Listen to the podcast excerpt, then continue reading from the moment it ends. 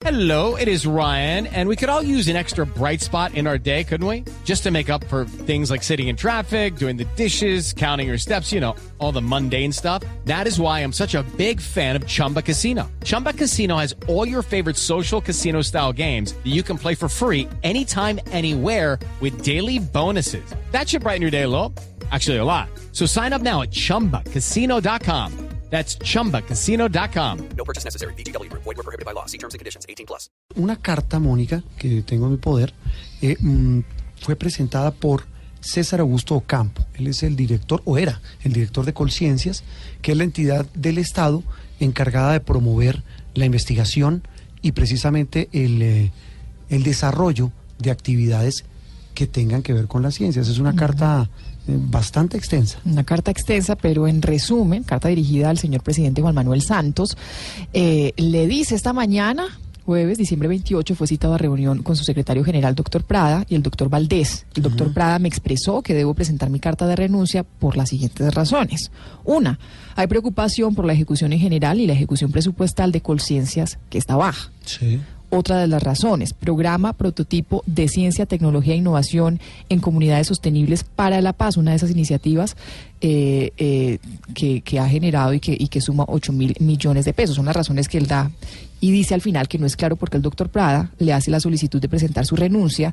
Colciencias, desde mi llegada, tiene una nueva visión, misión y estar alineadas con una política de ciencia como instrumento para el desarrollo sostenible y la construcción. Que no ¿Cuándo? entiende, en resumen, Sí. ¿Por qué eh, la la petición, sí, desde Cuando la Secretaría Mónica- General. Cuando habla Mónica del, de- del señor Prada, es Alfonso Prada, el secretario general de la presidencia y mano derecha del presidente Santos Santiago Ángel. Nuestro periodista de Blue Radio tiene más detalles. ¿Qué hay detrás? ¿Qué, qué ha podido usted eh, eh, averiguar sobre qué hay detrás de la salida del director de Colciencias?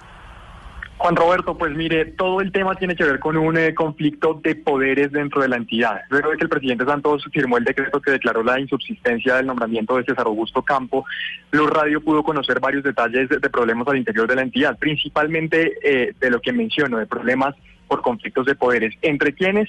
Entre el exdirector, entre el director saliente, que es el señor César Augusto Campo, y también el, quien, eh, el que queda hoy como director eh, al frente de la entidad, quien es el señor Alejandro Olaya Dávila.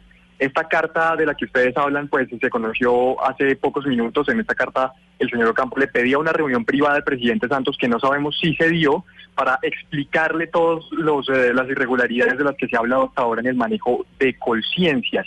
Ahora, Blue Radio también ha podido averiguar con eh, fuentes cercanas a ambos personajes que el director que entra hoy, el señor Alejandro Olaya, pues eh, tiene un poder bastante importante en Colciencias desde hace varios años y unas relaciones, unas conexiones con el poder. Eh, Olaya trabajó para la gobernación de Sergio Fajardo en Antioquia durante más de, de tres años. Él es de Medellín, viajó a Bogotá eh, hace algún tiempo y cuando llegó, llegó a la subdirección de Colciencias, pero también llegó con su esposa, quien en ese momento fue nombrada como la rectora de la Fundación Universitaria San Martín. Ustedes recordarán esa institución que estaba eh, al borde del cierre por una crisis financiera, la, la nombró la exministra Gina Parodi. Lo que ha pasado aquí es que el eh, subdirector Olaya, que hoy es el director de conciencias, pues estaba encargado del proceso de contratación de 300 funcionarios para el 2018 y el exdirector, el señor César Augusto Campo, pues eh, firmó un eh, decreto que reversaba esas decisiones y le pedía a todo su equipo que no fuera avalado, que no fuera aprobado ningún contrato de nuevos funcionarios para el 2018 hasta que la oficina de la dirección aprobara esos contratos. El señor Olaya entonces emite una carta que también conocimos fue enviada al presidente Santos y horas después el presidente pues toma la decisión de declarar la insubsistencia del señor César Augusto Campo. Santiago, gracias. Usted nos cuenta detalles de una, de una puja de poderes. El señor Ocampo, quien salió del cargo, eh, una carta fechada hoy, eh, el jueves, dice, no, de hace una semana, 28 de diciembre, dice que fue citado por el secretario general de la presidencia, Alfonso Prada. Eh, hemos eh, llamado a la presidencia para tratar de consultar, por supuesto, al secretario general que está en una reunión, pero mm, fuentes autorizadas de la Casa de Nariño nos dicen lo siguiente, que no es cierto que le hayan pedido la renuncia. Jamás se le pidió, nos dicen nuestras fuentes.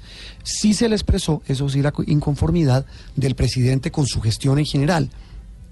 Él preguntó si debía renunciar y le respondieron, aseguran las fuentes de la presidencia, que eso era solamente decisión personal y autónoma e independiente de cada persona. Eso sí le reclamaron, nos dicen en presidencia, por su gestión. Saludamos hasta ahora al doctor Moisés Basserman, ex rector de la Universidad Nacional. Doctor Basserman, buen, Basserman buenos días. Eh, buenos días, eh, Juan Roberto y todo el equipo.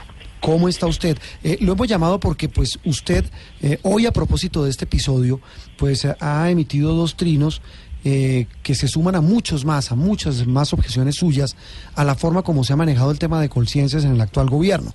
En uno dice, ocho directores de conciencias en ocho años, todavía hay tiempo para el noveno.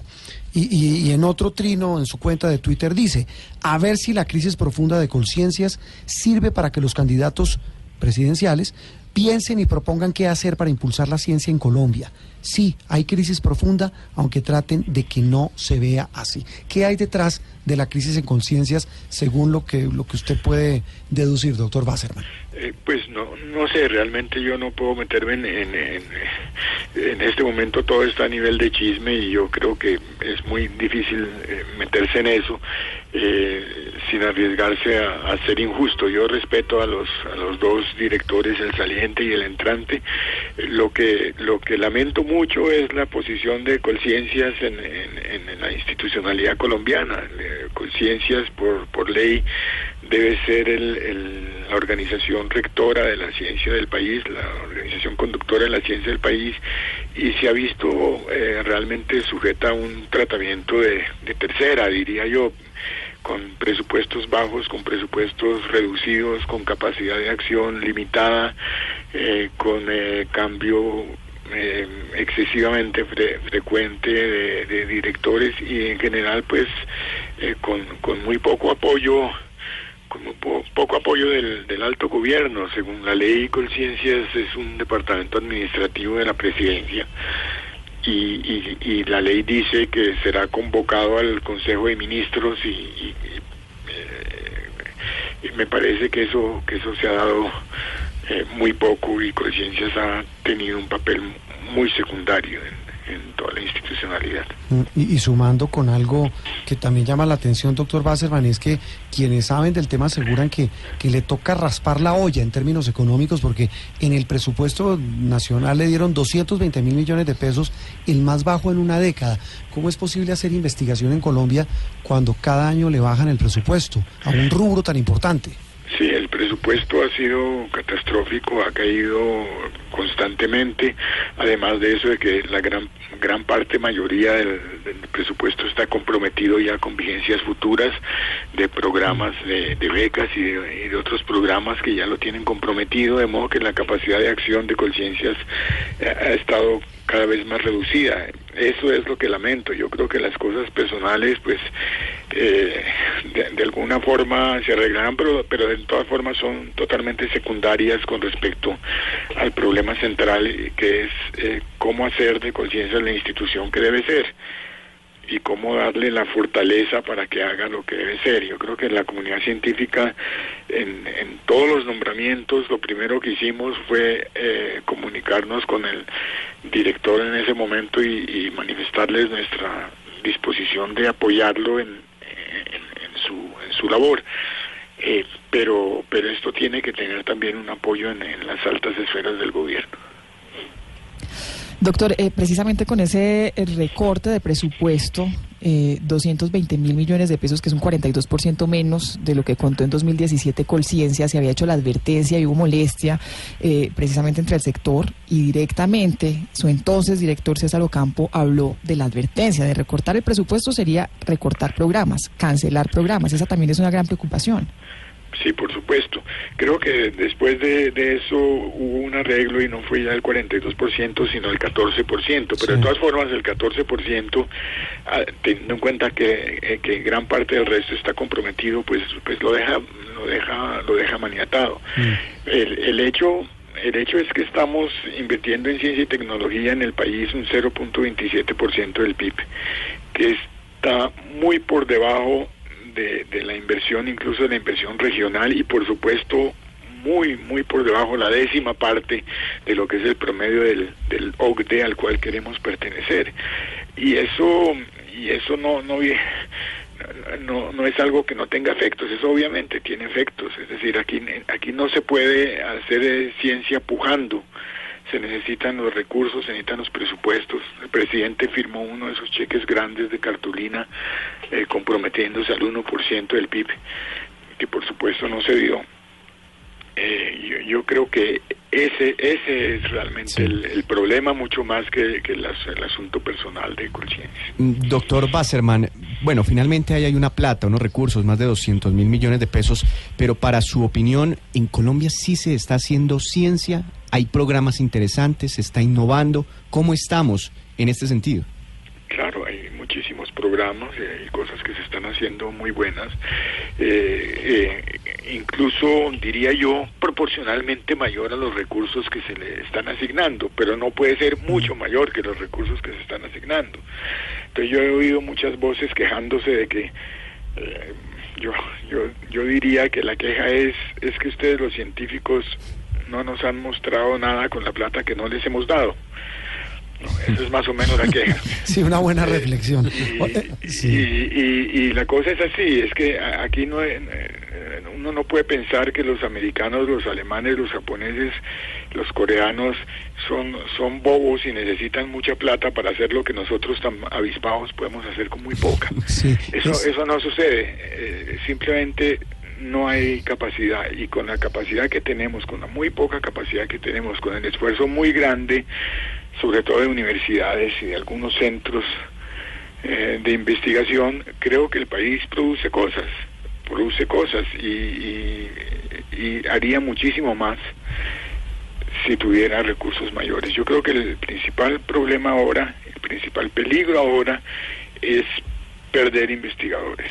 Eso y creo que es un sí. fenómeno que el Observatorio de Ciencia y Tecnología está mostrando desde hace tres años una reducción en el número de investigadores activos en el país. Claro, porque no hay plata. Mire, doctor Basserman, usted, una persona eh, que el país conoce primero por su trabajo como docente, como rector de la Universidad Nacional, como hombre absolutamente cercano y autoridad en estas materias, muy cercano al mundo científico, eh, cuéntenos y cuénteles a los oyentes de Blue Radio ¿Qué tan caro es hacer una investigación en Colombia? ¿Qué tan caro es, por ejemplo, hacer una sobre el efecto del mercurio en los ríos colombianos o sobre los beneficios de plantas medicinales o sobre algún avance que tenga que ver con, el, con la medicina? Y usted lo menciona, no solamente en Bogotá, sino en diferentes regiones del país.